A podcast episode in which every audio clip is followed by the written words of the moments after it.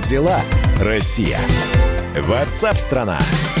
Друзья, мы в прямом эфире. Завершилась очередная деловая пятница, которую теперь уже можно в записи посмотреть на нашем ютубовском канале «Радио Комсомольская правда». Это наш канал, где уже выложена запись сегодняшнего круглого стола под названием «Здоровье нации». Елена Афонина, моя коллега, провела этот круглый стол. Лена, приветствую. Да, здравствуйте все. Всем здоровья. И один из участников встречи, Артур Валиев, генеральный директор «Санфарма России», у нас сегодня в гостях. Артур, здравствуйте. Добрый день. Ну, во-первых, чему была посвящена? Мы говорили, что в целом мы сегодня говорили про фармакологию, анонсируя это мероприятие и призывая всех прийти, послушать и задать вопросы. Но я понимаю, фармакология слишком общая.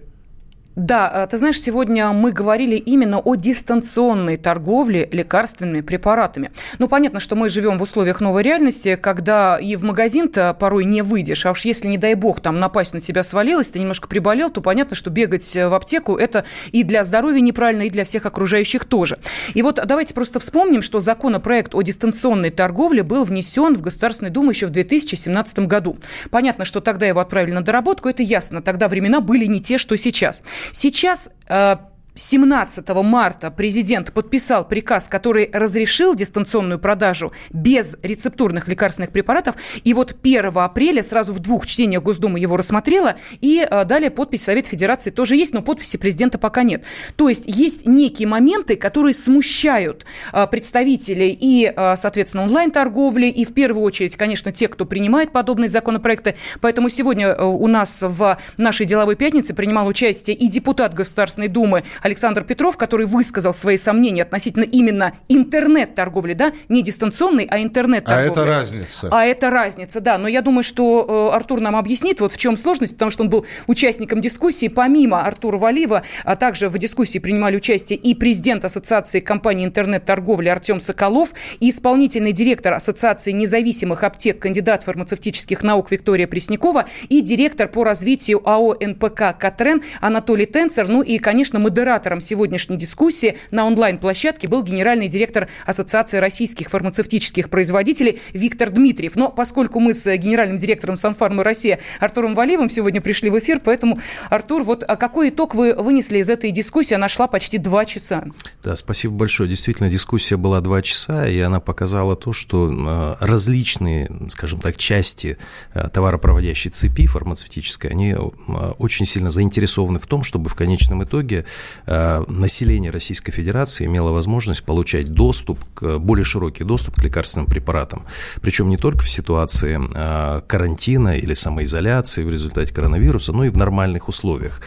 Потому что если взять за, скажем так, точку отсчета прошлый год, 2019 календарный, когда было все хорошо, было все замечательно, то именно дистанционная торговля фармацевтическими препаратами, всеми, независимо, будь то лекарство, рецептурный, безрецептурный, но без доставки до конечного потребителя, выросла на 83%. И в этом, собственно говоря, участвовали все игроки так называемого рынка онлайн-торговли. Это были и онлайн-аптеки, это были и классические аптеки со своими онлайн-сайтами, это были и так называемые интеграторы, такие как Озон и так далее. Артур, очень быстро. Дистанционная торговля. Я звоню в аптеку, в обычную городскую, и говорю, мне нужно то-то, то-то, то-то. Они говорят, да, готово, к 17 часам приходите, забирайте заказ. Это имеется в виду?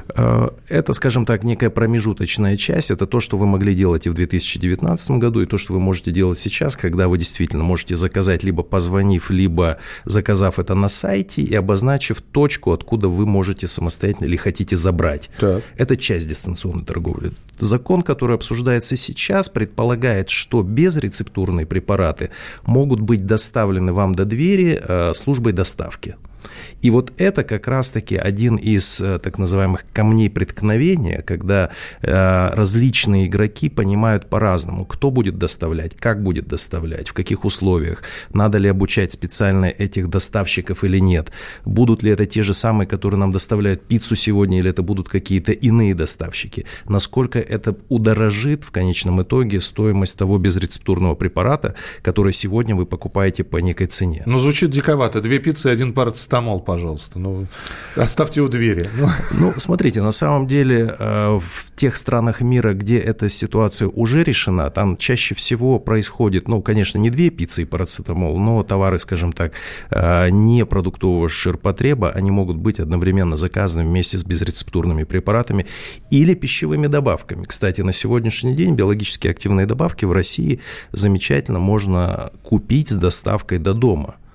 А биологически активные добавки сегодня, как вы понимаете, это и поливитамины, и различные, скажем там, пребиотики, пробиотики, препараты для желудка и так далее. То есть огромный перечень препаратов. Да, здесь встает другой вопрос, Миша. Вот на него тоже нужно обратить внимание, что вот это промежуточное звено, оно может стать слабым звеном. О чем идет речь? Да, есть производители различных препаратов, которые доверяют свою, ну, скажем так, продукцию аптекам и неким интернет-площадкам. А вот кто дальше донесет до конечного потребителя и что именно донесет. Ведь препарат можно на пути, как ты понимаешь, и подменить, и принести вообще не то, и принести не теми руками. Ну, вот я бы добавил еще и за какую цену, ведь вот, надбавка ведь существует.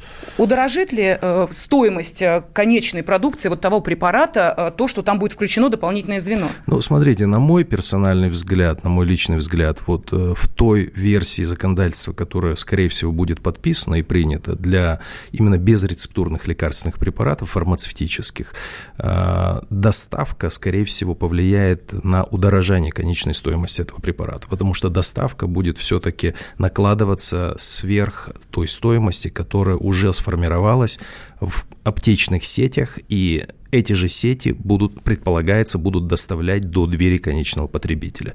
То есть я пока не вижу очевидной причины для них включить эту стоимость в свою собственную маржу, которая у них сформирована уже на сегодняшний день.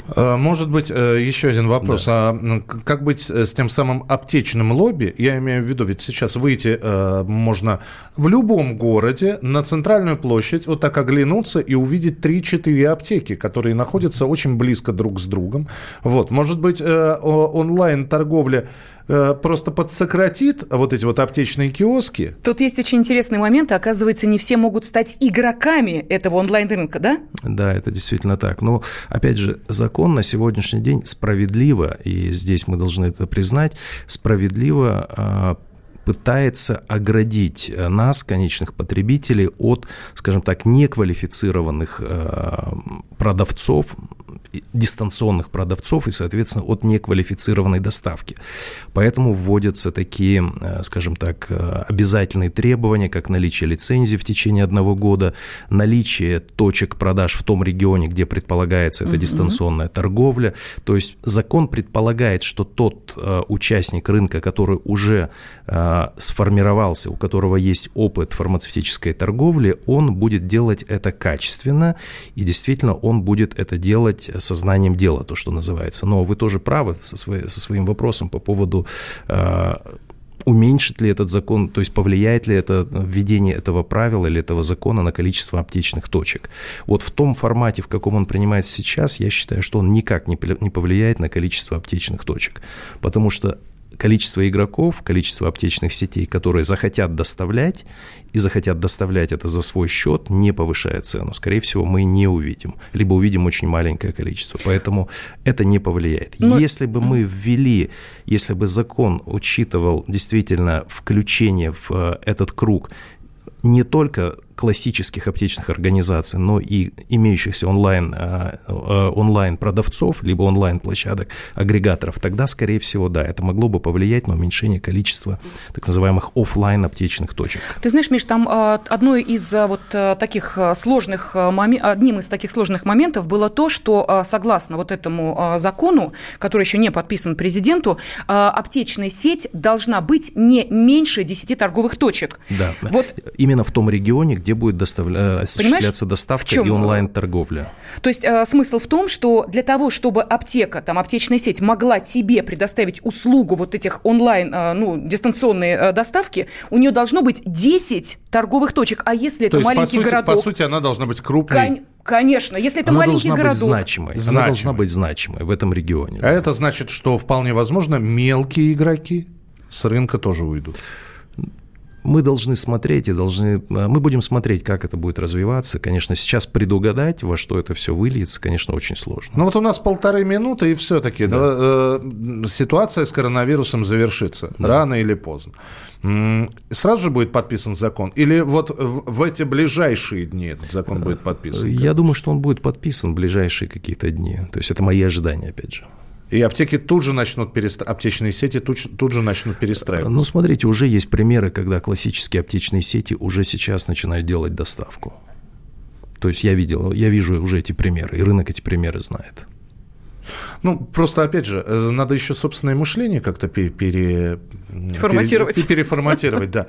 Понимаете, одно дело купить товары какой-то, да, когда можно поменять, а другое дело в аптеке, а вдруг действительно не то подсунут, не ту дозировку и прочее. Миша, вопрос самолечения, консультации тоже никто не отменял. Это да. Когда ты звонишь и заказываешь пиццу с грибами, это одно, а ты звонишь и заказываешь, подскажите мне, какой препарат мне поможет.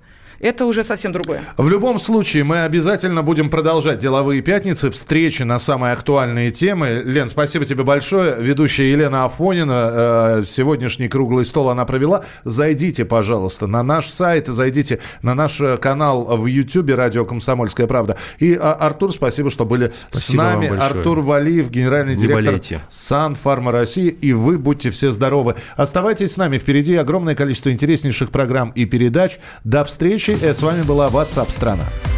Как дела, Россия? WhatsApp страна.